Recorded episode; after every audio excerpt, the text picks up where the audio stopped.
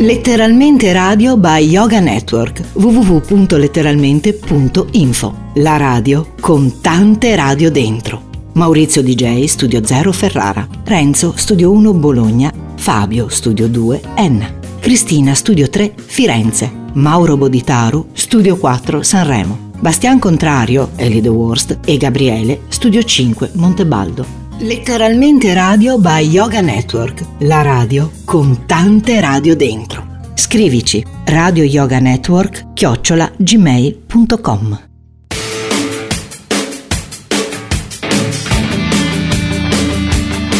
Ed eccoci nuovamente su Letteralmente Radio by Yoga Network, ben ritrovati da parte mia e da parte di Gabriele. Quest'oggi vi parlo di radio, sì, ma vi parlo anche di radio e di montagna e soprattutto della radio nelle situazioni di emergenza, un tema a me molto caro anche quello della montagna che prima o poi riuscirò in qualche modo a raccontarvi da questi podcast. Intanto vi auguro buon ascolto e buon divertimento e vi ricordo che se eh, volete avere più informazioni su Letteralmente Radio fate sempre riferimento al sito letteralmente.info che è anche il nostro giornale online con tutti i nostri pensieri, gli articoli, le informazioni e soprattutto anche un modo abbastanza rapido per recuperare l'ascolto delle nostre trasmissioni oltre che ovviamente ovviamente le varie piattaforme come Spotify, eh, come Spreaker, come Apple Podcast e tante altre.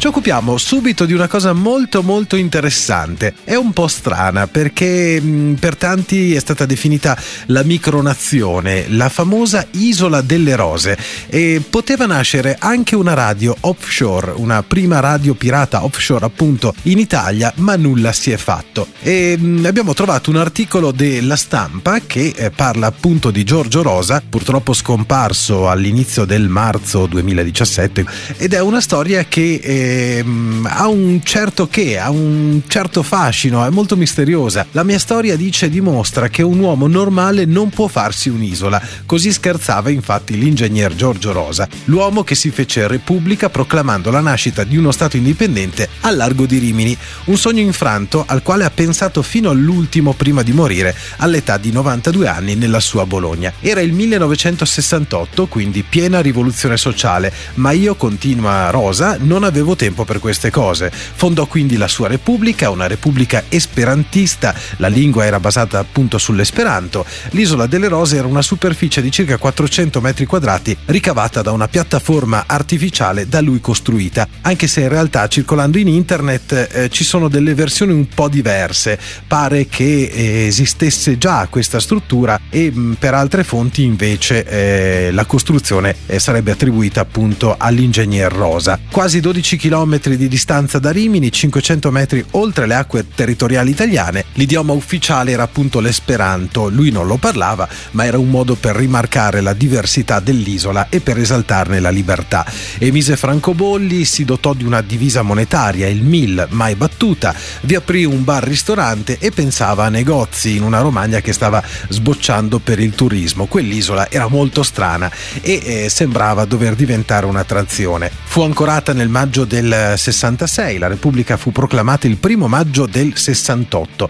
Dice La Rosa, eravamo in sei, medici, commercialisti, gente normale, ma il governo italiano, complice anche dell'idea di La Rosa che volesse vendere carburante senza accise, ritenne che l'isola minasse la sicurezza nazionale. Arrivò l'ordine di demolizione e fu organizzato un gran blocco navale. Si mossero i servizi segreti, poi il 25 giugno del 68 l'assalto dei carabinieri, finanza, polizia e ispettori delle imposte imposte che presero appunto mm, da, da, d'assalto e presero possesso di questo Stato facendo prigioniero il custode. La Repubblica andò in esilio e proseguì nella battaglia legale ma non servì a nulla. Gli incursori fecero saltare la piattaforma con l'esplosivo e pare fu uh, una impresa piuttosto colossale visto che era costruita davvero bene e ci vollero quasi 50 quintali di esplosivo per far brillare tutto quel eh, metallo, tutto quell'acciaio che appunto formava questa sorta di isola misteriosa.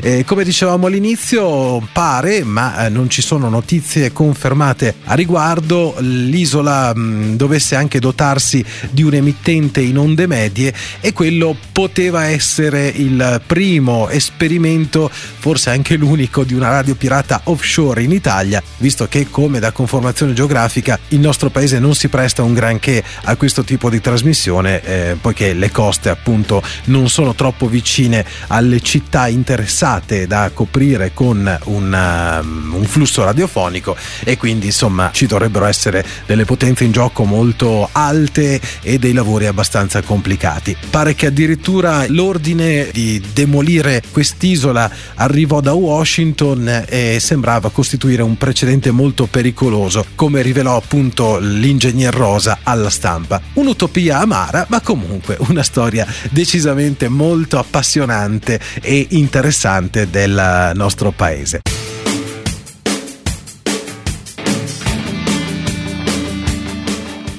Torniamo ad occuparci di radio questa volta lo facciamo per un progetto che riguarda la radio, intesa come eh, mezzo di comunicazione, come mezzo di trasmissione e la sicurezza. Si chiama Rete Radio Montana, è un progetto nazionale che mira appunto ad incrementare la sicurezza in montagna per mezzo delle comunicazioni radio. Attualmente propongono una frequenza radio di libero uso in banda PMR, sono quelle radio che si trovano anche nei negozi di eh, campeggio o articoli sportivi o comunque sicuramente nei negozi di elettronica. Basta però attenzione prima pagare la dovuta tassa al Ministero per lo sviluppo economico, una procedura molto semplice e anche abbastanza economica, una tassa annuale. Si utilizza una frequenza unificata a livello nazionale impiegata appunto per l'interscambio di informazioni di sicurezza tra le persone durante le attività outdoor. La potenzialità della rete è direttamente proporzionale al numero di utenti attivi contemporaneamente in un'area geografica ristretta. La rete radiomontana non è un'alternativa alle classiche modalità d'allertamento degli organi preposti al soccorso in montagna, bensì è un di più per la prevenzione degli incidenti in montagna o in zone boschive ed eventualmente potrebbe mostrarsi un supporto utile in caso di emergenza nelle fasi di ricerca e successivo soccorso per avere un collegamento diretto tra l'infortunato e i soccorritori precedentemente allertati. Il progetto, lanciato nel marzo del 2008 da Simone Lucarini, inizialmente si chiamava Progetto Radio in Montagna e portava avanti lo sviluppo della rete radio Appennino centrale nel Lazio e in Abruzzo. L'idea era quella di avere una frequenza radio di libero uso, cugina del canale 16 di emergenza in mare, da utilizzare però in montagna. Già dai primi tempi il progetto catturò l'attenzione di un nucleo SMTS Soccorsi Speciali di un comitato abruzzese della Croce Rossa Italiana. Nell'ottobre del 2009 l'idea ha preso interesse anche al di fuori di Lazio e Abruzzo, in particolare nel territorio appenninico e preappenninico della Campania e la rete radio Appennino Appennino centrale venne trasformata così in rete radio appenninica. Ancora una volta, con l'aumento degli utenti della montagna interessati a questa iniziativa, la voce del progetto giunse anche sull'arco alpino, in particolare in Piemonte, pertanto si rese necessario estendere il progetto all'intero territorio nazionale. Il progetto Radio in Montagna, dopo circa due anni dalla sua nascita, si trasformò tra marzo e aprile del 2010 nell'attuale progetto nazionale Rete Radio Montana. La struttura organizzativa e le strategie operative hanno subito notevoli mutamenti cambiamenti dalla sua nascita ad oggi. Anche il team che cura il progetto denominato Staff Nazionale fino al dicembre del 2014 è cresciuto proporzionalmente allo sviluppo del progetto.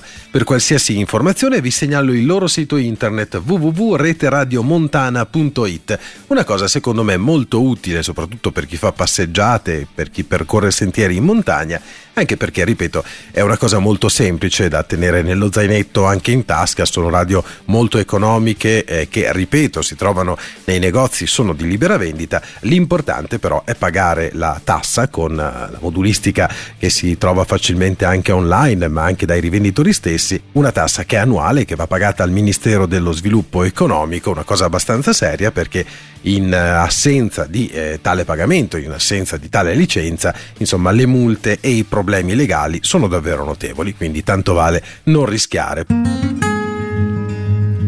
State ascoltando Letteralmente Radio by Yoga Network.